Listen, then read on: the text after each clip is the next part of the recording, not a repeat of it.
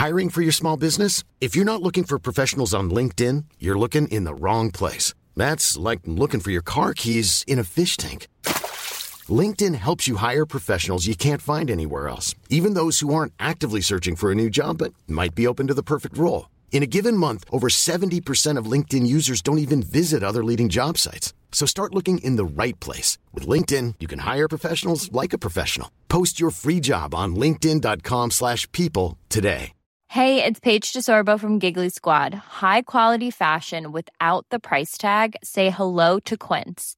I'm snagging high-end essentials like cozy cashmere sweaters, sleek leather jackets, fine jewelry, and so much more. With Quince being 50 to 80% less than similar brands.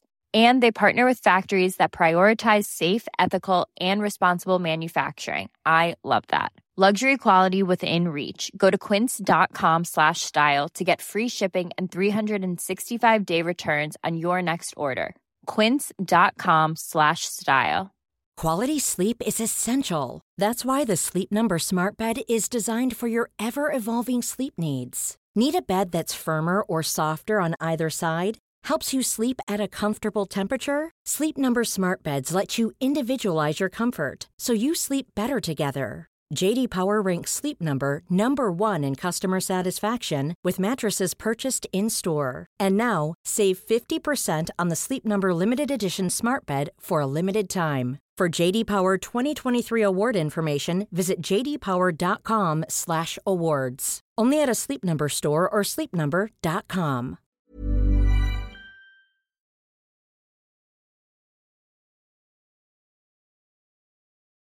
Yes. Ja men du, eh, ja men vad, vad sa du om, om Vueltan? Ja men det är mäktigt när eh, Jumbo Visma kommer eh, tre i rad med, ja eventuellt eh, varsin eh, Grand Tour-seger nu då. Det är ju, ja det, det händer inte ofta. Ja, eh, ja jävligt kul. Jag tycker det är väldigt kul nu då. Vi, vi vet ju inte om han har, eh, om han vinner då. Sepp-kass, heter han va? Men, eh, men eh, kul om han får göra det. Han har ju gjort ett jäkla jobb i år. De gick ju igenom vad han hade, det är inte några tävlingar han har kört. Och han var en stor del till Vingegårds seger i touren. Så det är, ja det är fan kul för honom. Mm. Och det är inte bara i år han har kört så jäkla bra heller så att man unnar han ju verkligen eh, verkligen den här framgången och det är ju tydligt man har intervjuer och andra som an, andra liksom cyklister som, som pratar om honom så är ju alla är ju väldigt eh, ja, men alla unnar han ju verkligen den här segern alltså. Ja, men eh, det är kul när sporten kan vara så att man, eh, man eh, unnar eh, andra idrottare framgång. Mm. Ja men verkligen, ja men det är någonting fint i det. Och jag tänker, visst är alltså det det känns inom cykling att man kan göra sådana storstilade målgångar, ja, men som du pratade om när de, när de går ihop när de går i mål eh, alla tre där med Sepp Kass i mitten, Jonas Vingegård och Primoz Roglic eh, på sidan. Alltså jag skulle få till något sånt där inom långloppen också. Ja, precis. Synd att man inte kan rulla in i mål på samma sätt. Vi får, eh, får staka dem längst ut med en, med Ja, en arm. får- det hade ju varit något. Du måste ju ha en, en målgång som kanske är slakt ut för också. Ja, ja, men då funkar det. det. Och så måste ju några vara riktigt överlägsna då, så de kan eh, göra så. Ja, precis. Det brukar ju ofta vara så här bergsetapper att det är slakt ut för eh, precis efter målgången eller precis vid målet. Men vi, vi pratade ju lite grann om, om eh, bergsetapper med, med David här i intervjun också, men, men det är, jag tycker ändå att det är lite synd att Prato Piazza har försvunnit, för det var ju en väldigt speciell etapp. Eh, alltså, som David säger sen också, det, det, det kan ju mycket väl komma tillbaka, men det var ju väldigt bra Ja, det var någonting att se- fram emot alltså. Ett väldigt unikt lopp. Mm. Ja, men eh, som han sa, det har varit väldigt eh, tur med vädret också, också. Så vi får väl vara nöjda att det har varit med två år i alla fall. Va? Så kanske det kommer igen. Men har vi sagt hej och välkommen än eller? Nej, det har vi ju inte gjort eller? Det kanske är dags. Det är du som är bäst på det. Ja, men eh, hej och välkomna till eh, Långloppspodden. Eh, vi eh, sitter här och snackar lite cykel nu innan vi ska dra igång en eh, intervju senare i det här avsnittet. Ja, ja men exakt. Ehm, jo men vi har ju blivit, vi är ju ganska dåliga på att köra alltså så här regelrätta intron. Vi kanske får skärpa oss på den fronten. Ja, det kan vi väl göra. Det, det är lite trevligt också att vi bara pratar på kanske. Ja, precis. Jag tänker så som jag är. Jag hatar ju intron, alltså när man tittar på YouTube-klipp eller någonting annat. Alltså man vill ju vara pang på rödbetan och liksom gå direkt till content. Mm. Men det blir ju lite, vi får smyga in det så här lite senare då, så ja, då hinner man inte reagera på att det blir ett snabb intro på tre sekunder och så fortsätter vi. Vi, vi, vi går tillbaka till intervjun med David. Han, han gjorde ju faktiskt väldigt många paralleller till cyklingen så att eh, vi är kanske inte helt ute och cyklar när vi, när vi har dragit en del paralleller till cyklingen. David hade ju också en del. Ja, ja nej, men det hade han ju verkligen. Vi, vi spelade in det här i efterhand och eh, det nämnde ju du direkt efter att oj, vad han pratar ju skitmycket cykel. Fan vad kul.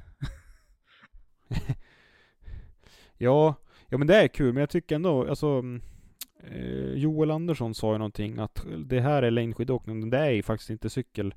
Jag tycker att det är viktigt att ha med sig också, men samtidigt så är det ju det är så många häftiga moment inom cyklingen som man skulle vilja ta med sig in i långloppen som, ja, det kanske kommer mer och mer. Och det, det, det kanske inte är någonting att sträva efter, men det finns väldigt mycket häftigt att eh, ta med sig. Men jag är ju, alltså det här med att det finns regelrätta bergsetapper och vi har ju vissa åkare som har en, en tydlig profil. Jag ska prata om Andreas Svensson alldeles strax här. Men eh, Andreas Svensson är ju en sån där som har, har sagt, alltså uttalat tydligt att han är ju en, en eh, jag gillar platta lopp där det går väldigt snabbt och där man kan liksom... Eh, Hårt underlag ja, va? Hårt underlag och där man kan slå hårt i en spurt liksom. Så att... Mm, jag tror att vi skulle få... Alltså nu är ju många åkare ju väldigt lika nu. Alltså inom långloppen. Ja, Ja men du tänker att vi ska ha lite, ja men att man ska ändra lite då så att det blir eh, att, ja men den här etappen vet redan eh, kanske, vi säger e, ja men eh, Andreas då, att ja men jag har inget att göra med segern idag men jag måste hålla koll på totaltiden och totalledaren kanske. Mm. Ja varför inte? Alltså det blir ju en extra krydda tänker jag i, i sporten. Det kräver ju även en bredd bland åkarna. Att det finns... Jag tänker som cykling är en så mycket större sport än vad längdskidor är. Jo, mm. jag vet. Eh, och jag håller med. Och det är kanske önsketänkande från min sida. Men samtidigt så tvingar vi ju in åkare som kanske är bra på spurter och, kanske, och så som kanske är bra på att ligga en, en bit bak i klungan och så sen eh, kliva fram på ett upplopp. Vi tvingar ju dem till att liksom vara halvbra annars också. Jag vet inte vart jag vill komma med det, men ja, du förstår vart jag, vart jag är på väg. Kan, kan det vara, kan, kan vi få in åkare som, vad heter hon nu då? Claudel? Ja. Delfin Claudel, som eh, alltid åker bra på Tour de Ski, eh, på Alpechermis, ja. heter den så? Uppför backen, eh, slalombacken. Hon, eh, hon, hon vunnit där va? Ja. Bästa tid. Eh, men är väl annars inte Ja, hon har ju tagit några kliv också, men kanske hade varit intressant då att köra något långlopp om... Eller Ski Classics, det kanske inte är långlopp då om vi kör riktiga backtävlingar, men att det, det gör att eh, åkare som annars inte är intresserade blir det av att åka Ski Classics. Ja men exakt. Och, och adderar man lite prispengar till det där, alltså Defin Claudel är ju en en duktig åkare men kanske inte den som är långt fram i världskuppen.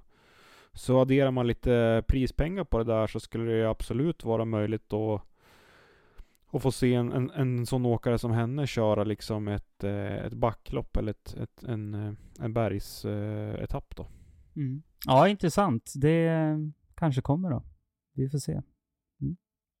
De hade ju en eh, mycket på G lät det som. Ski Classics. Så det, man vet aldrig vad, vad de drar fram ur eh, byrålådan som det lät som.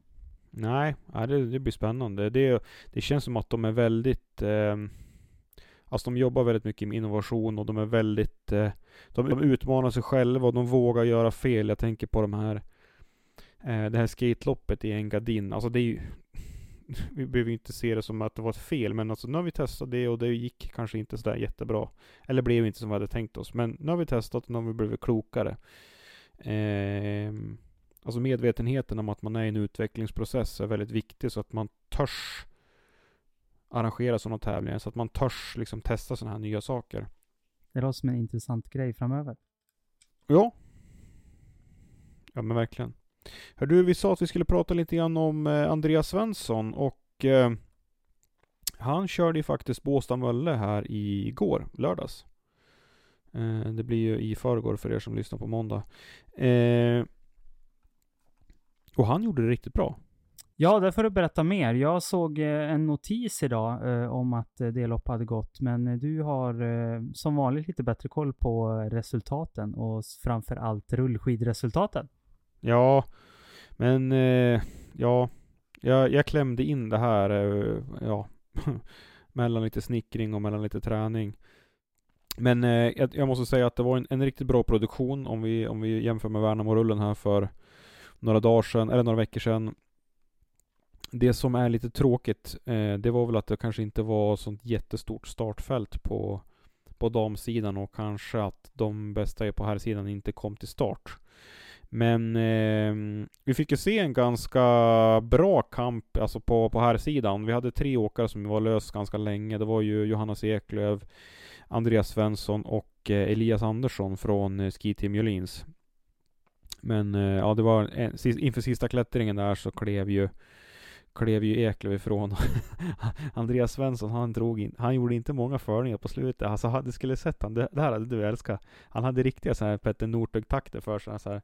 När det vart hans tur att dra, då bara Oj jävlar, han, handledsremmen sitter lite lös, jag måste nog justera den precis nu. Oj oj oj, jag tittar bakåt precis nu när det var min tur. Oj, jag kanske ska dricka lite grann. så han hade sådana där grejer för sig. Det var lite kul att se.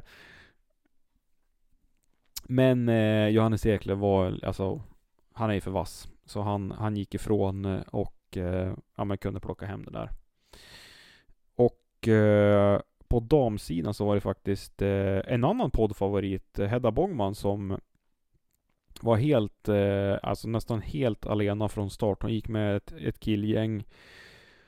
Och eh, ja, jag vet inte, jag tror det var typ 22-23 minuter ner till Jeanette Malm och eh, vad var det sen då? Det var typ, ja det var många minuter alltså. Ner till eh, Linnea Johansson också då. Så att det var, um, ah, kanske lite tunt på, på damsidan men det, alltså det är lite konstigt för det var 100 000 i prispengar. Ja, jag, jag har klickat in på hemsidan här. Jag reagerar också på det, att det var så mycket prispengar. Alltså 25 000, alltså till segraren, både dam och herrklass. Och 12 till tvåan och 6 till trean. Det är mycket pengar. Fan vad kul. Ja. Men varför är det så få åkare? Ja. Det här har vi ju pratat om lite grann, men, men eh, Ja. Det kanske liksom inte tajmas eh, just nu då. Jag vet inte. Mm.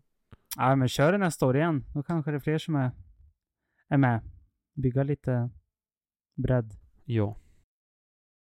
Nej men vi kan ju säga så här att det var, det var, det hände en grej och det var ju väldigt olyckligt att eh, det var en annan podd som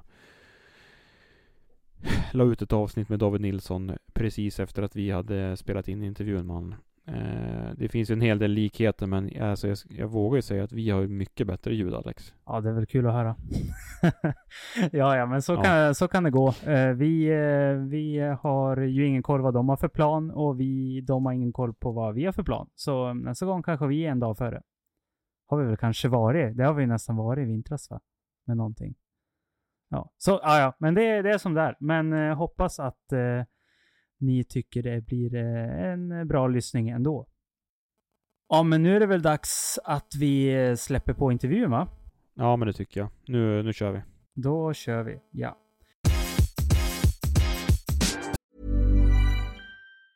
Have catch yourself eating the same flavorless dinner three days in a row? Dreaming of something better? Well, hello fresh is your guilt free dream come true baby. It's me, Gigi Palmer. Let's wake up those taste buds with hot, juicy pecan crusted chicken or garlic butter shrimp scampi. Mm. Hello Fresh. Stop dreaming of all the delicious possibilities and dig in at HelloFresh.com. Let's get this dinner party started. A lot can happen in the next three years. Like a chatbot may be your new best friend. But what won't change? Needing health insurance. United Healthcare Tri Term Medical Plans are available for these changing times.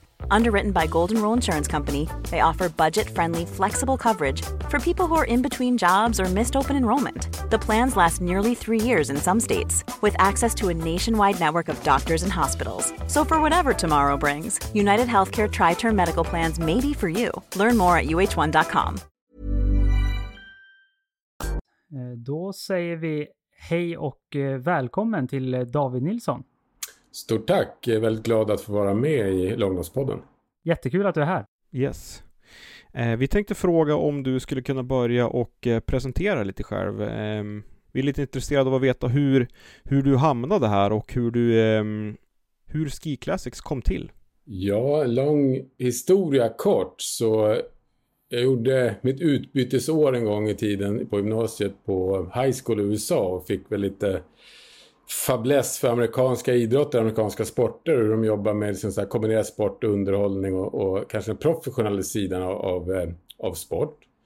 Och eh, sen kom jag hem och utbildade mig i olika, olika universitet jag säga, och blev även flyg, trafikpilot och sådär ett tag. Och sen kände jag att jag saknade någonting inom sporten då, där jag hade bland annat varit med och byggt upp multisportverksamhet i Sverige. Jag hade Stockholm, något som heter Stockholm Multisport som jag var med och drog igång en gång i tiden. Men, eh, och då eh, snubblade jag in på IECN Sports, ett sporträttighetsföretag som fanns i Stockholm och började jobba där. Och efter något år där så hade jag Norge som marknad. Jag var ansvarig för den norska marknaden och vi hade ingen riktig produkt som passade dem. För de har ju väldigt stort fokus på vintersport och på IC så hade vi mycket sommarsporter. Så då såg jag ett ypperligt tillfälle att lansera en idé jag hade haft sedan tidigare. Att kanske göra någonting där jag såg liknelserna, liknelserna mellan Vasaloppet och Tour de France. Det vill säga att man har en ATB-produktion med helikoptrar och skotrar och motorcyklar. Att det borde vi kunna göra någonting mer av. Och då skyllde jag på att det behövde komma ut på norska marknaden på IC och fick, eh, fick tillåtelse att starta upp eh, det som nu är Ski Classics då. Och sen har det liksom rullat på ifrån det de sista 20 åren. Häftigt. Så du, du säger I- IEC, Ingvar Erik Cesar. Yes. Men jag, men jag tolkar det som att du har egentligen ingen bakgrund inom längdskidåkning då eller? Jag har gjort fem Vasalopp och jag, jag är gammal orienterare egentligen från början. Så jag har, eh, kan man säga, hållit på med adventure racing och orientering och sen framförallt kanske fot. Min stora talang som jag känner är outvecklad det är ju inom fotboll då. Jag var en ganska tuff defensiv mittfältare så där kanske jag hade önskat att man inte la av så tidigt som man gjorde. För där tror jag hade någon form av dold talang. Det, det drömmer man om i alla fall när man ser på football manager-spelen på datorn och så. Men är det så, alltså vi, vi har ju pratat om det här, Alex och jag, över, över alltså några sådana här ölkvällar, men eh, vi, vi har ju en teori om att i ett skidlopp, där kan du liksom, där kan du inte liksom hänga med klungan om du inte är riktigt, riktigt bra tränad. Men under en fotbollsmatch, då kan du liksom, ja men du kan hänga med en halvlek och vara liksom så här, nej jag spelar division 5 gärdsgårdsserien, men man kan ändå hoppa in liksom allsvenskan och smågömma sig lite. Alltså jag kan säga, jag var och såg en Arsenal-match i Premier League och insåg hur frukt... När man sitter nära kort, långsidan och ser ytterbackarna, vilket otroligt tempo de har, så insåg man att det skulle inte gå så bra. Jag tror att man skulle vara en ganska bra rundningsmärke i toppfotbollen faktiskt tyvärr. Men nej, de är de allra bästa nog minst lika bra tränade som, men på olika sätt då. För det är klart, de har inte samma uthållighet som man kanske har i, i långlopp och längdskidåkning, men, men de är nog bra på sitt. De är en väldig explosivitet. Precis. Ja, men vi ska inte snacka ner fotbollsspelarna. De, de tränar nog hårt som du säger. Det är dålig timing just nu efter matchen mot Österrike. De ligger ju lite så säga, Man ska inte slå på någon som redan ligger så att säga. Jag tänkte ifall man kunde ta upp någon fotbollskarriär. Det verkar ju finnas gott om pengar där. Det gör det. Men eh, Eh, Men vi tänkte ju gå in lite på eh, Ski Classics eh, den kommande säsongen. Och en stor nyhet är ju det här eh, fluorförbudet som det har pratats så väldigt eh, länge om. Eh, Men nu ska det till. Och hur, eh, hur ser du på det? Men eh, till att börja med om man ska förklara hur skidsporten fungerar så finns det ju kan man säga två regelsystem inom varje specifik världscup och så. Så det finns något som heter ICR som är det grundläggande regelsystemet, regelboken som FIS beslutar om. Där finns till exempel en viss stavlängd som är vad som är tillåtet och inte då. Där finns också det fluorförbudet då som eh, ska klubbas igenom slutligen i oktober då. Så eh, det är ju grundläggande FIS-reglementet som är då samma för alla idrotter inom FIS, eller alla grenar. Och med det sagt så är det så att vi inom Ski Classic så har vi våra egna, vad man kallar det, världscupregler ovanpå ICR. Precis som världscupen i längdskidor eller backhoppning har egna regler ovanpå det som heter ICR. Så när vi kommer ut på en tour, så om det gäller till exempel då Eh, kommersiella ytor på en dräkt eller stavlängd eller fluorförbud så är det en FIS-kontrollfråga och inte en Ski Classics-kontrollfråga. Så vår eh, våra event så har vi en jurygrupp som eh, leds av FIS TD och då är då FIS-representanten på plats ansvarig för FIS ICR-regler och vår race director som bland annat är Anton Karlsson, Thomas Granlund som har vi har flera hos Ski Classics. De ansvarar för Ski Classics regler där bland annat poängställning, sprinter och regler som är specifika för just G-classics ingår. Så med det sagt så är det så att vi eh, respekterar som vi brukar säga att det är som vi förstår kommer vara ett fluorförbud i vinter. Vi respekterar det men vi förväntar oss också att FIS har ett bra kontrollsystem på plats för den regel de har beslutat om. Sen är vi behjälpliga och vi har ju så utmaning om man säger så är att det är jättesvårt för FIS att skapa ett system som fungerar för backhoppning, för världscup och även för Vasaloppet. Så det är klart att det, det i alla fall i implementeringsfasen så har de ju väldigt en väldigt svår uppgift. Och det är klart att vi vill vara behjälpliga för, för vi respekterar att den, där, den regeln om fluor kommer finnas. Liksom. Det finns inget som talar om något annat utan då är det ju mest att precis som med dopingfrågor eller andra liksom, frågor så är det ju, får man respektera att det kommer vara förbjudet att använda fluor i, med vissa så säga, inskränkningar. Men, men eh, så, så där är det som vi ser på grunden i det och sen Sen försöker vi hitta ett sätt att underlätta för FIS att göra då kontroller på olika sätt eftersom att vi har ju en Ski Classics lastbil till exempel som åker runt hela vår tour medan FIS TD är ju nya för varje helg. Så det är klart att den där apparaturen måste ju på något sätt ta sig runt vår tour också och lite andra praktiska frågor. Så vi är behjälpliga men vi förväntar oss att FIS har ett bra och genomtänkt testprogram. Det är ändå skönt så att det är de som ska hålla i det för eh, som en annan uppfattare utifrån har det ju varit just den här testdelen som inte har gått att få till de tidigare säsongerna. Eh, men nu ska de alltså ha en eh, färdig maskin som de tar med alltså? Ja, det är den informationen vi hör allihopa, så vi förväntar oss ju det. Och det är klart att vi sitter ju med i, i eftersom att våra Ski Classic så har jag alltid haft en väldigt god relation med, med FIS. Så vi är ju på varje 15 år och jag har varit med på alla de här FIS-samlingarna som är i maj och oktober och berättar vad vi ska göra innan vi gör det i Ski Classic så att vi alltid har en transparens mot, mot internationella skidförbundet. Att de känner att vi inte är någon som agerar vid sidan om utan vi är en del av, av FIS eftersom att våra stora event är ju alla FIS-medlemmar. Alltså Vasaloppet, Birken, det är ju, alla är ju FIS, internationella FIS-event och våra åkare har internationella FIS-licenser. Så det är precis som i cykel i Tour de France att de är en del av UCI. Så, så, men det kommer vara som i alla nya regler och beslut såklart att det blir en övergångsperiod. Sen hoppas jag att det blir ett, eh, en, en tillfällig övergångsperiod där man sen kan ha ett fungerande metod, en fungerande metod precis som man har med bloddoping eller andra test, alltså dopingsorter där man får nästan säga att fluor kommer ju om det blir förbjudet då vilket det kommer med all sannolikhet bli, så kommer ju det att kunna klassas som en form av doping kan man säga. Och det är ju förbjudet. Det är inte tillåtet att göra det även om man inte blir testad så att säga. Mm. Alltså vi... Um det är ju liksom den, den, den, det regelmässiga, eller vad ska man säga, den, det, som, det som är reglerat. Jag, alltså jag ser en ganska stor risk att vi kommer ha vissa team som är längre bak. Alltså nu kommer jag vara lite fördomsfull här, men team med en lägre vallabudget, team med en lägre liksom kompetens och team med en lägre eh, resursmängd för att valla och bygga kompetens kring det här kommer halka efter. Eh, och jag tror att en annan risk kommer vara att vi kommer se åkare eh, kanske fram i tät, som åker eller som glider ifrån väldigt lätt. Eh, och det finns en risk där känner jag att vi kommer ha en, en diskussion att ja men den här rackaren han kör på flår eller hon kör på flår eller ja, den här har ju valla helt galet.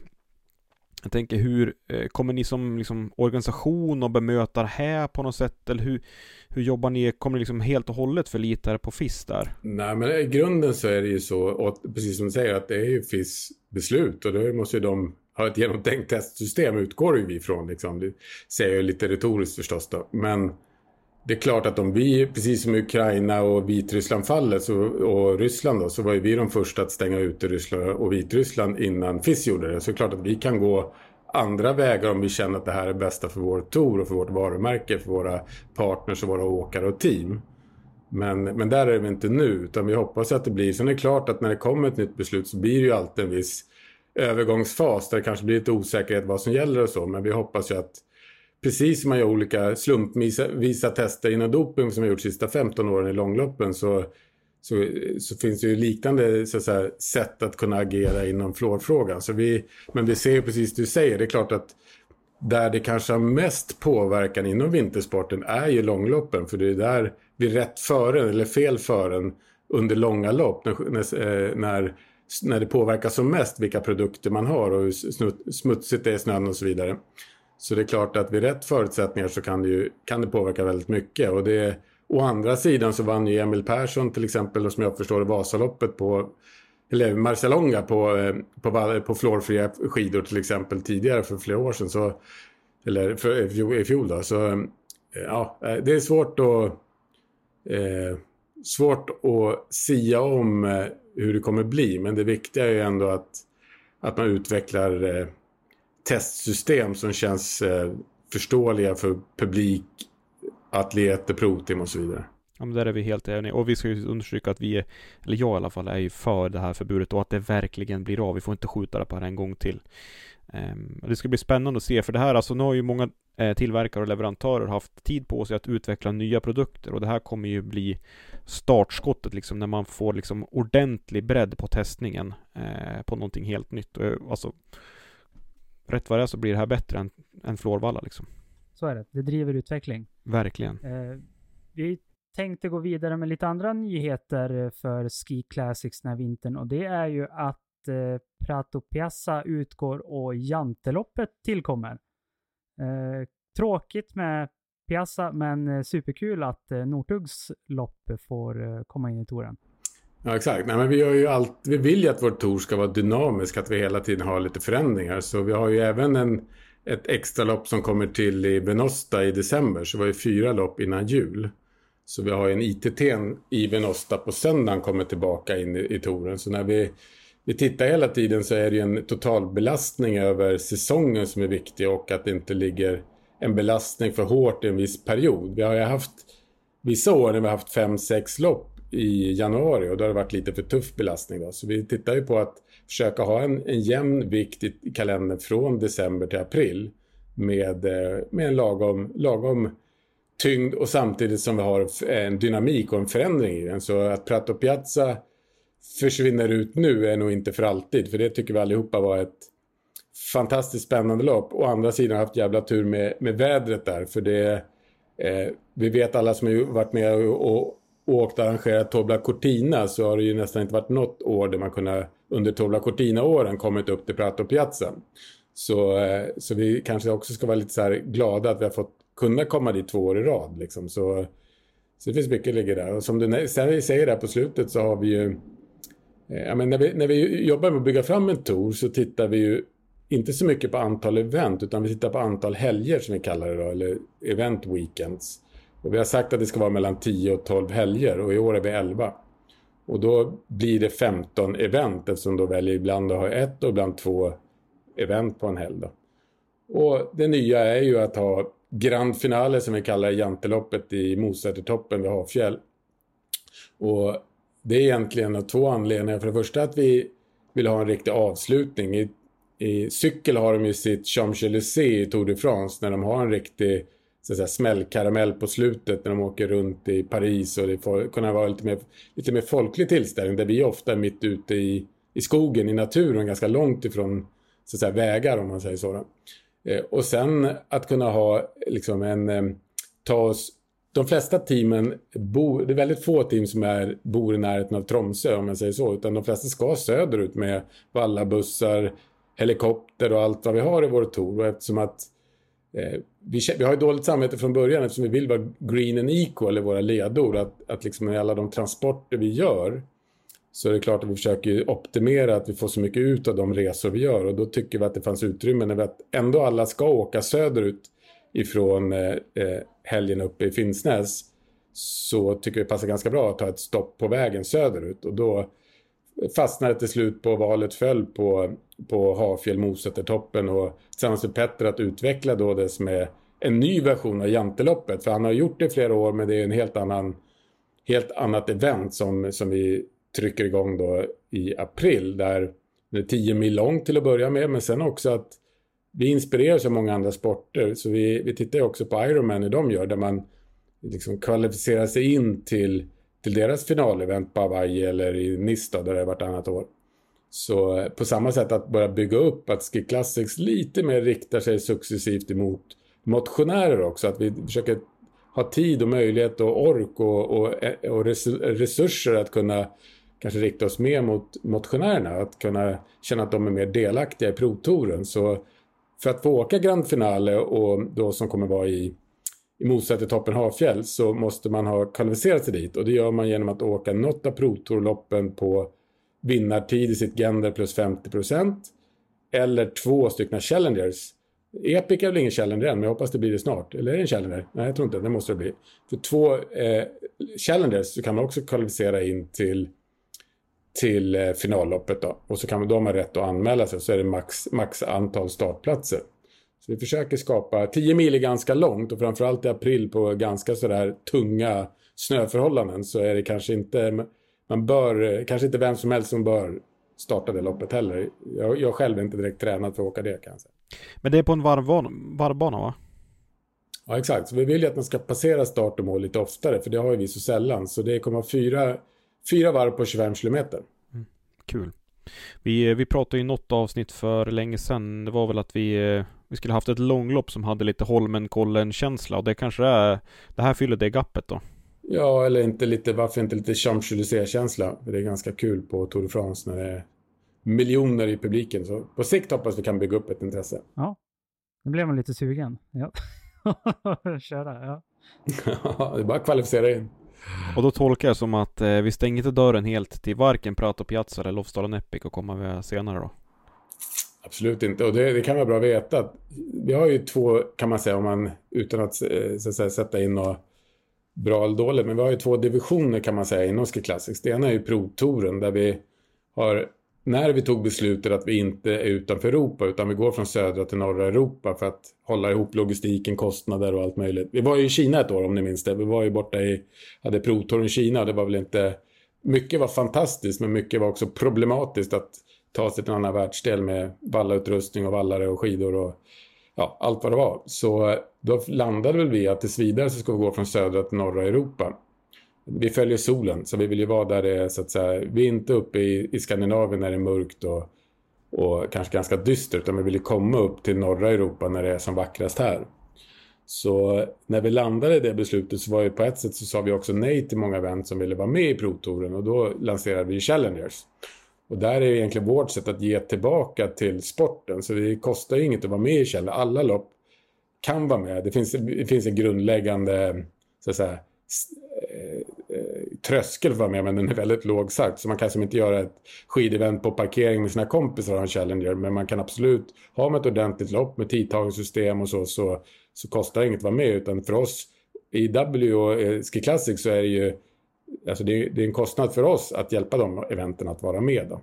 Så och det, så det tycker vi är väldigt kul. Så vi har ju 50, jag tror att det är 57 challengers nu sist jag kollade. Och, så att det, målet är att jobba lite med challengers som, jobbat, som Ironman har gjort. Att om du går in på skiklassis.com så ska vi ha ett anmälningssystem så att vi får mindre event att bli större. Att vi med att alla anmälningar på sikt går genom Skiklassis kommer det bli att man kan kommunicera till samma skidåkargrupp. Då. Även om man är Epic eller Marcialonga så kan man fiska, fiska mot samma klientel om man säger så. Förhoppningsvis växer sporten. Så det är lite där vi jobbar med Challenger. Så det, jag brinner lite, jag kan prata mycket om Challenger, för jag brinner lite extra för det. För Protoren känns som att den har mognat och stabiliserat, även om vi vill förfina den hela tiden. Så är, så är det vi jobbar med Challenge bakom kulisserna, där gör vi väldigt stort jobb. Eh, som man kanske inte ser så mycket av. Och vi kommer lansera, eller vi har smyglanserat något som heter SC The Ski Community, som är lite vår version på GCN, om ni känner till det inom cykel, Global Cycling Network. Att skapa ett community året runt för för de som har ett extra intresse av skidåkning. Liksom. Okej, okay. men det kommer ju också kunna bli en bra sidningsgrundande sida också då, när, om allt samlas där. För det är väl det vi känner lite själva kan vara problem för lopp som inte har någon annan grund att stå på. Nej men exakt, och det, så alla, alla, challenge, alla Ski Classic Pro Tour Challenger är, så får ju då Ski Classics rankingpoäng. Så alla individer som, även motionärerna i Vasaloppet, alla 16 000 som åker huvuddagen, för det är de som är med Pro Touren och nu är ju även Tjejvasan för övrigt eh, Challenger, så där får man också, de samlar man ju då eh, rankingpoäng. Då räknar man ju de tio bästa resultaten de sista två åren. Och då får man sin ranking och det är en ganska häftig formel bakom det som är superhemlig. Men, eh, men den är, är, exponentiell och ganska fair så du får din korrekta ranking efter bara ett par lopp så hamnar du ganska rätt där du ska stå. Och det är lite för att, som du säger Alexander, för att pegga upp lite grann för att alla event framöver förhoppningsvis använder den så har man ett ganska bra och förståeligt system. Kul. Vi får eh, ligga på våran eh, samarbetspartner på Epic uh, att eh, vi får eh, bli en challenger. Kontakten är Anton Karlsson hos oss bara så skickar han över ett information. Men det är ju det som är lite kul också med Challenger är ju att vi har ju, vi ska, det var ju vårt, det vi vill göra är att bredda sporten. Så om i provtouren, det man tävlar om är ju de här ledartröjorna och den gula tröjan är ju den som gör att man vinner en guldmedalj till slut. Då. Det är ju vårt VM kan man säga. Och i år hade, det var ju så tajt mellan ettan och tvåan på damsidan, Ida Dahl och Magnus Medås där på slutet, att hade någon av dem inte åkt och vunnit en Challenger, man får 50 poäng om man vinner Challenger, hade någon av dem inte åkt och vunnit den så hade det avgjort vem som hade tagit hem gula tröjan. Så, så, den är, så challengers är viktiga och det är det vi vill, att det ska vara viktigt. Så att, och helst att det är så många challengers så att provteamatleterna är smarta nog att sprida ut sig så mycket som möjligt och åka där det kanske är lättare att vinna. För det betyder att vi får så många ambassadörer på så många platser som möjligt. Det är, det är mäktigt faktiskt. Ja, det är kul. Jo, men då har vi ju pratat om just den här känslan om att stå på startlinjen med, med, med Morten Eide bredvid sig liksom. Vilken, eller inte bredvid sig, men han får ju stå långt fram då. Men alltså vilken känsla det är. Alltså, jag är ju väldigt lätt starstruck. Så att för mig är ju det liksom halva grejen med det här. Han är vältränad. Ja. Mm. Det sägs så.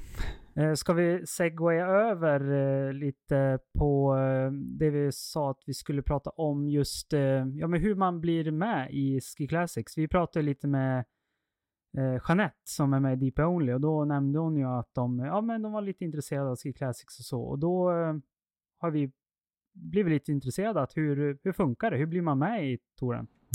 Exakt. Nej, men vi har ju, sen vi startade touren, jag tror första året 15 år sedan, jag tror jag var, om jag inte minns fel så var vi 22 provteam redan första året. Det var det var flera, man, när man tittar tillbaka i historieböckerna så var det rätt, man förstår inte hur det kunde vara så många första året när det inte ens fanns året innan så att säga. Men det var rätt många och vi tog ett beslut efter några år att där vi kände att det var många mindre team, att det var Eh, att de inte var fulla. Man får ha upp till tio åkare. Det ska vara två damer, två herrar i grunden. Alltså fyra åkare minimum. Eh, två damer, två herrar för att kunna eh, starta, söka om en licens till att börja med. Och sen så säger reglerna nu då sen, vi gjorde om lite, kan vi prata om över tid kanske en annan gång, men vi gjorde om lite med det vi kallar för QCI, alltså ett, ett, nationsindex i våras för att lyfta mindre nationer och mindre nationer för oss är alla utom Sverige och Norge. Men, eh, och då har vi, är det ju så att man får registrera nio åkare och eh, i ett team, damer och herrar tillsammans. Men man har en tionde plats om den inte är från det vi kallar ett established country, vilket idag bara är Sverige och Norge. Så, så då har man tio platser. Och det betyder att vi totalt har 315, men 35 protein, För det är det antal licenser vi då har sedan några år sedan i Ski Classics styrelse. Det kan vara bra att veta att Ski Classics ägs av Birken Vasaloppet och W Sports Media. Så Birken och Vasaloppet är ju, eh, har ju tillsammans 51 procent i Ski Classics. Och i den styrelsen så fattade vi ett beslut för ganska många år sedan att vi begränsar oss till 35 provtim. Om ni, som ni vet har Tour de France ungefär 20, jag tror 20-22 provtim som är tillåtna att åka i, i de stora cykeltorerna. Så vi la ribban högre men vi sa ändå att där någonstans tror vi att det är en rimlig nivå till vi känner att den är, så att säga, alla teamen är slutsålda om man uttrycker sig så. Att det är tio åkare alla och att det är tio bra åkare alla. Att det, det höjer kvaliteten. Eh, och de sista åren har vi eh, har det varit slutsålt i touren så vi har ju tackat nej till team eller team som inte har fått licenser och när det går till så rent krasst då att i reglerna, så de första 25 eh, provteamen från fjolårets ranking, de har en garanterad licens för kommande år. Och det som är nytt i år också är att alla de licenserna, och framförallt de här 25 då, de så att säga, har en licens, ett juridiskt, eh, Eh, kan man säga, juridisk person i teamet. Så man kan principiellt sälja vidare sin licens då. Precis som en cykel. Så eh, de 25 teamen som är bäst rankade, de har en licens nästa år. De resterande 10, för det har alltid varit eh, 35, det har varit slutsålt i ganska många år nu.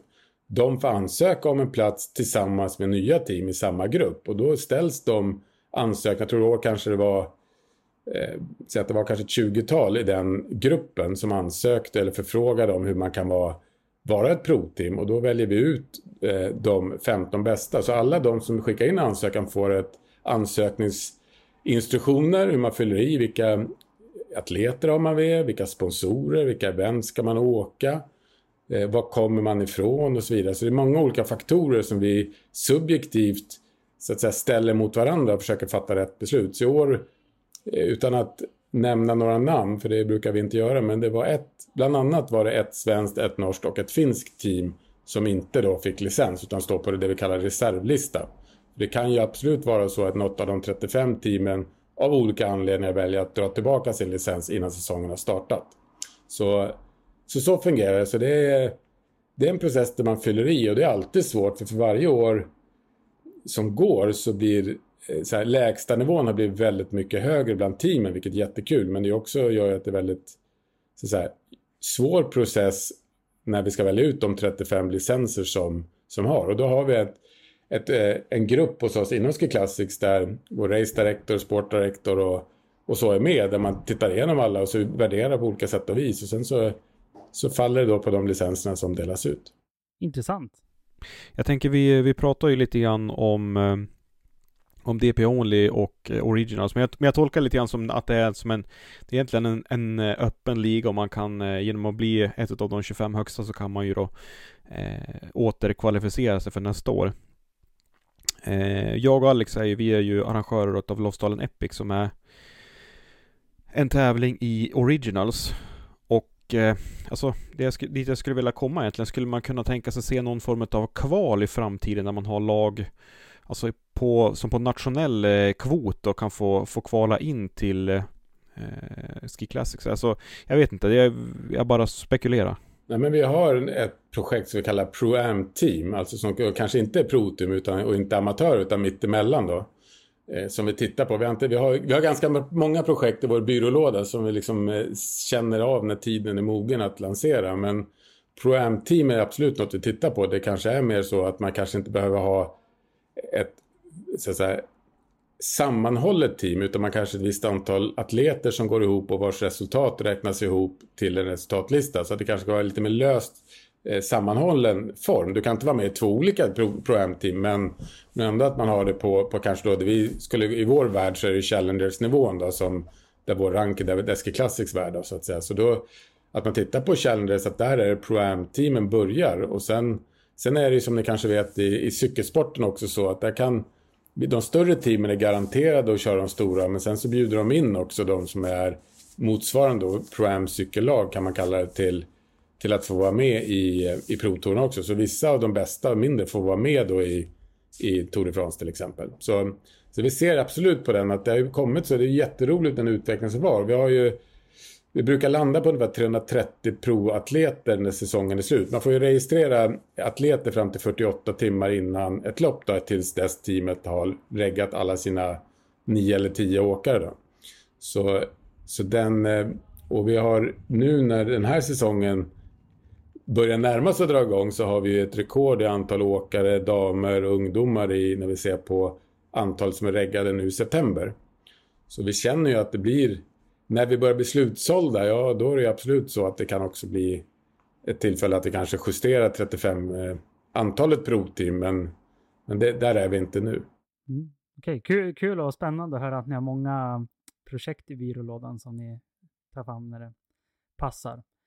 Eh, och när vi pratar lite om originals, eh, vad, vad har originals för, eh, Eh, för betydelse för Ski Classics? Jag menar, all, jag menar, I grunden, vi som jobbar med touren, vi har ju en passion för långlopp och längdskidor och natur ute. Alltså, vi är mycket äventyrsfolk om man säger så. Det kanske skiljer oss från världscup och skidskytte, för det här är mycket en stadiumsport där man liksom är på en arena runt, runt. Vi är ute i så att en annan typ av upplevelse, kanske värld som vi lever i. Eh, så Eh, alla, allting som försiggår är jättepositivt. Vi är ju jätteimponerade Martin har byggt i Originals och tycker det är superkul. Och, och, eh, och ända ner till ungdomsidrotten som vi inte jobbar med. Som är, utan den hade vi inte haft några i provtour-atleter. Men vi måste ju avgränsa också. Vi har ju inte långt ifrån oändligt med resurser i, i vår organisation. Så vi får ju göra så gott vi kan med det vi gör. Men sen är vi ju jätteglada för, för all annan intresse och framförallt kring längdskidåkningen, vare sig världscup eller originals eller barnidrott så är det någonting vi är superintresserade av också. Vi följer ju det mesta som, som rör sig på två skidor om jag säger så. Jag tänker att vi, vi går ju en ganska häftig tid till mötes. Om man, nu kommer det här kanske låta lite hårt, men fram tills liksom i fjol för något år sedan tidigare så har vi egentligen haft jag vet inte vad jag ska säga, men om man ska likna det vid husbyggen. Så om man ska likna varje åkare vid ett hus så har vi haft ombyggda hus. Alltså majoriteten utav husen har varit ombyggda. Eh, olika ombyggnationer då till, till långloppshus liksom. Vi har ju en ganska stor skara av unga åkare som egentligen är byggda som långloppsåkare, som börjar nu, som börjar för ett år sedan, som börjar för två år sedan. Så egentligen om kanske en 3, 4, 5 år kommer vi ha liksom majoriteten utav åkarna i Ski Classics kommer vi ha som är byggda för långloppen, alltså som är byggda för den här typen av skidåkning som kanske aldrig kommer eh, diagonala eller aldrig kommer köra liksom skate. Det är ju en ganska, alltså kittlande tanke på vara vart liksom vi sportsligt kommer ta vägen om några år. Mm, och där ska man ju komma ihåg att vi är fortfarande en väldigt ung tävlingsform. Touren har ju bara funnits i nu har vi hoppat över en säsong då, men vi är ju säsong 15 nu så det är ju bara 13 år sedan vi alltså drog igång kan man säga. Så det är klart att de som då var 10, alltså 10 år, de hade ju, det, det är några år dit de här som var som alltid har följt med Eskil Classic sedan de var små. De, det är de vi börjar se nu, Amund Rige eller i eh, Thomas Julie i Frankrike eller så. De har ju som aldrig gått den andra vägen och det är ju, precis som du säger, men det, man måste komma ihåg att de som är för 10 år sedan fanns ju inte vi, liksom, eller 10-15 år sedan. Så det är klart, det tar ju... Vår generation av, av långloppsåkare är ju de som kommer, som du säger, börjar ploppa fram nu. Det är de som alltid har följt långloppen, för de andra var ju innan det fanns. Och från mitt perspektiv så är det ju, vi har alltid sagt så, det, det tycker vi, att det är ju... för oss har det alltid varit en inkluderande approach. Att alla som vill åka och tycker det är kul att åka lång, långlopp är mer än välkomna. Och som nu är det mycket diskussion om att Kläbo och så ska åka långlopp. För mig personligen så är det mycket roligare att se en sån som Thomas Julie. Som kommer från franska sidan, ung, så han är 24 år eller 24-25. Eh, satsa på långlopp från grunden. Det är ju för mig lite mer spännande då. Sen är det inget ont sagt om Kläbo. Han är varmt välkommen och Therese Johaug och Ivo Niskanen också som det snackas om. Men, men jag tycker det är väldigt spännande du är inne på med och även de talangerna. Tove Eriksson åkte ju fantastiskt bra till exempel i fjol, en svensk ung tjej som är jättespännande att se de som visar talangen. För det är det folk börjar förstå nu att det inte finns en så att säga, världscup och långlopp är inte A och B utan det är så att säga parallellt med varandra. Precis som i friidrott att antingen är du bra på 200 meter eller 100 meter eller så är du bra på 800 eller 1500 meter. Det är sällan samma fysiologiska talang. Och det har ju vi vetat om länge, vi som hållit på med långlopp. Men men den börjar, tror jag, man börjar förstå mer att det är en annan typ av talang som krävs för att bli bra på nio mil och stakning och överkropp. Där det kanske är mer kortare explosiva och underkroppsarbete i världskuppen. Och det är inget... Alltså, jag har lika stor respekt för båda atleterna men för oss i långlopp så är det klart att de som vi kittlar lite extra för det är de unga som kommer upp som, som kommer in, in i vårt tour från början. Det är jättespännande. Ja, det, det, är spännande och hoppas eh, det fortsätter dyka upp sådana här unga åkare som, eh, överraskar och slår sig in rakt in i touren. Eh, vad tror du Max? Ska vi gå in på sista stycket? Ja, jag skulle bara vilja, jag tänker vi, du har varit inne på det några gånger David, eh, att ni har en, en ganska kraftig utvecklingskurva och drar ju en del paralleller till cyklingen. Jag tänker om, om Ski Classic ska ta nästa steg, om vi tittar på Vasaloppet, det är ju ett väldigt household event och det är ju människor som aldrig tittar på ett långlopp tittar ju på, på Vasaloppet. Alltså hur, vad är nästa steg i utvecklingen för att liksom nå de här personerna så att de kanske blir mer bitna och börja följa åkare, börja följa team eller så bli mer intresserad bara liksom man har tittat på Vasaloppet och äta en lång frukost? Ja, vi, vi jobbar med något projekt som heter SCD Ski Community, alltså som att bygga ett intresse för alla de som följer längd.se eller langren.com, alltså de som är med i det communityt som, som ändå där man har sitt intresse, att bygga en starkare sammanhållning kring, kring det intresset liksom. Så det, det tror jag är nyckeln, att få motionärer att identifiera sig med att man är en del av Ski Classic. Precis som du är triathlon så känner du att du gör, även om du inte vinner så ser du själv som en Ironman som det är. Det kunde vara en Iron Woman lika gärna, men, men det är så den heter. Och, så att det är den här att man identifierar sig, även om du precis kom igenom maxtiden så har du fortfarande gjort en Ironman. Eh, så, så det är väl där att Ski Classic, att vi känner att vi, vi har ju medvetet valt olika anledningar. Det ena är ju att till skillnad från, från Ironman till exempel så har ju vi, vi äger ju inte våra event. Vasaloppet, Birken, Marcelonga är ju egna event som vi samarbetar med och har respekt för. Så vi har ju valt att inte, vi vill ju inte trampa på deras tår om, så att i början att de känner att de är, att vi eventuellt så här, slåss om motionärernas uppmärksamhet. Utan vi vill ju så här, visa att vi, vi gör det fokuserat på provteamen då de första 15 åren. Men samtidigt så, så, så känner vi en väldigt stor förståelse från Vasaloppet, Birken och Marcialonga och förstår att vi tillsammans gör ju att sporten växer. Att det liksom skapar ett större intresse för, för att åka långlopp och längdskidor. Så, så, så det tror jag är det, det långa svaret på din fråga. Jag tror att man måste få folk att känna att de gör en Ski Classics, att få folk att göra en Ironman om man gör den jämförelsen. Vi tänkte som avslutande rubrik, eller vad man ska säga, prata lite inför säsongen och eh en gammal idol, eller han är fortfarande idol till mig, det är ju Petter Northug.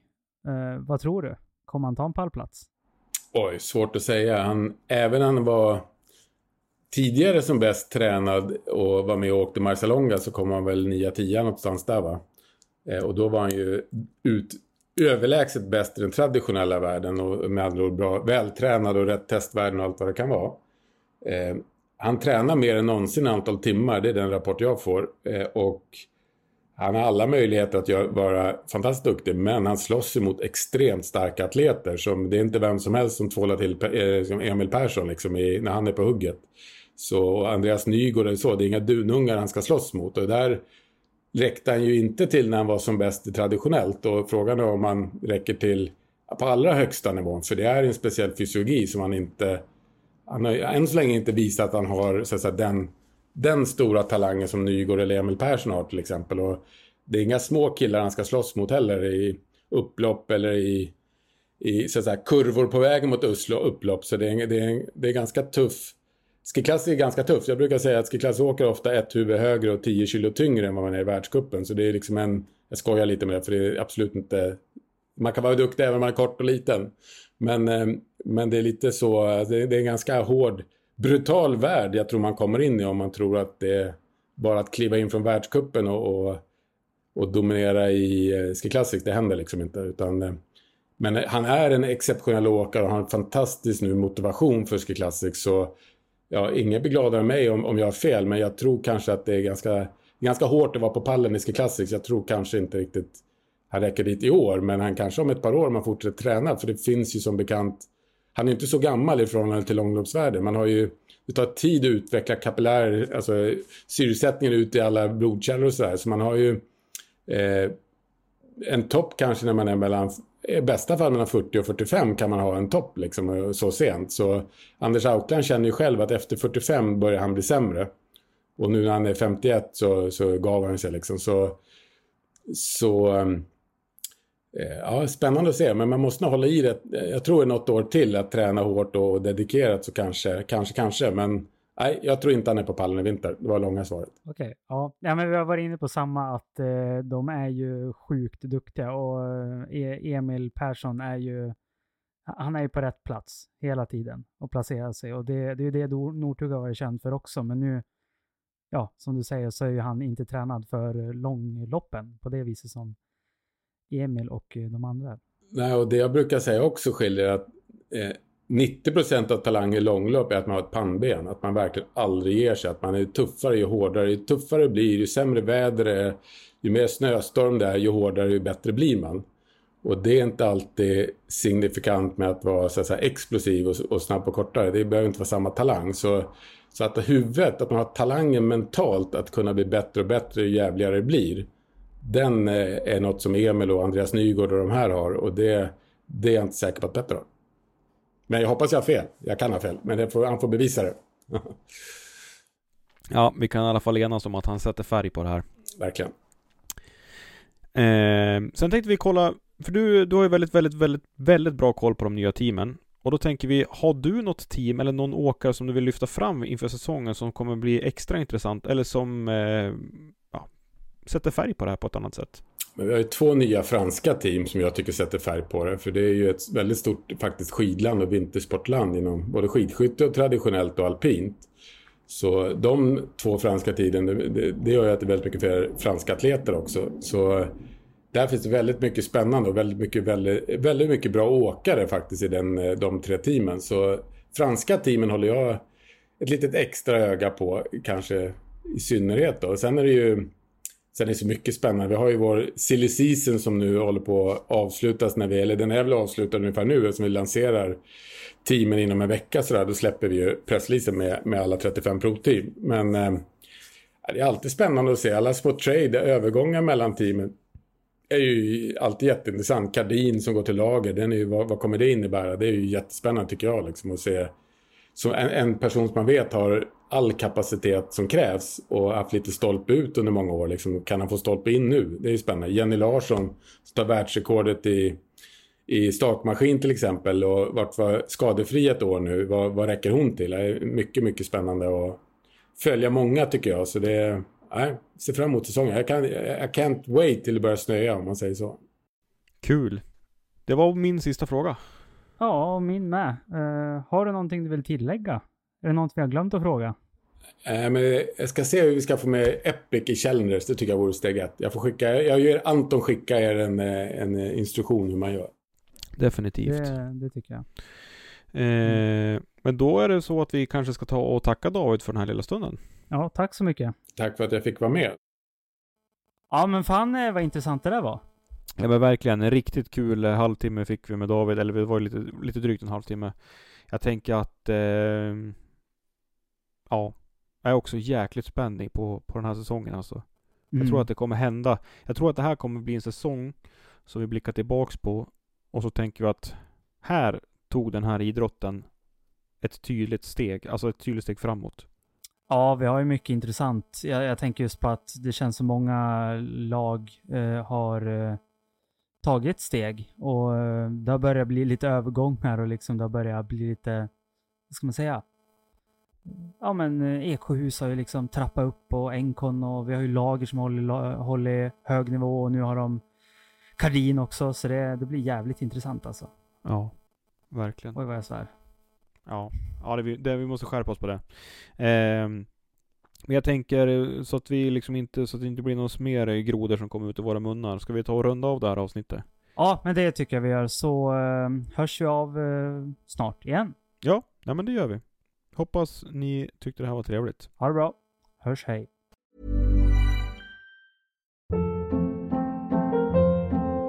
Hold up. What was that? Boring. No flavor. That was as bad as those leftovers you ate all week. Kiki Palmer here, and it's time to say hello to something fresh and guilt-free. Hello Fresh. Jazz up dinner with pecan-crusted chicken or garlic butter shrimp scampi. Now that's music to my mouth. Hello Fresh. Let's get this dinner party started. Discover all the delicious possibilities at hellofresh.com.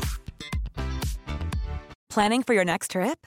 Elevate your travel style with Quince. Quince has all the jet setting essentials you'll want for your next getaway, like European linen premium luggage options, buttery soft Italian leather bags, and so much more. And is all priced at 50 to 80% less than similar brands. Plus, Quince only works with factories that use safe and ethical manufacturing practices. Pack your bags with high-quality essentials you'll be wearing for vacations to come with Quince. Go to quince.com/pack for free shipping and 365-day returns. Imagine the softest sheets you've ever felt. Now imagine them getting even softer over time. That's what you'll feel with Bowl and Branch's organic cotton sheets. In a recent customer survey, 96% replied that Bowl and Branch sheets get softer with every wash. Start getting your best night's sleep in these sheets that get softer and softer for years to come. Try their sheets with a 30-night guarantee. Plus, get 15% off your first order at bowlandbranch.com. Code BUTTERY. Exclusions apply. See site for details.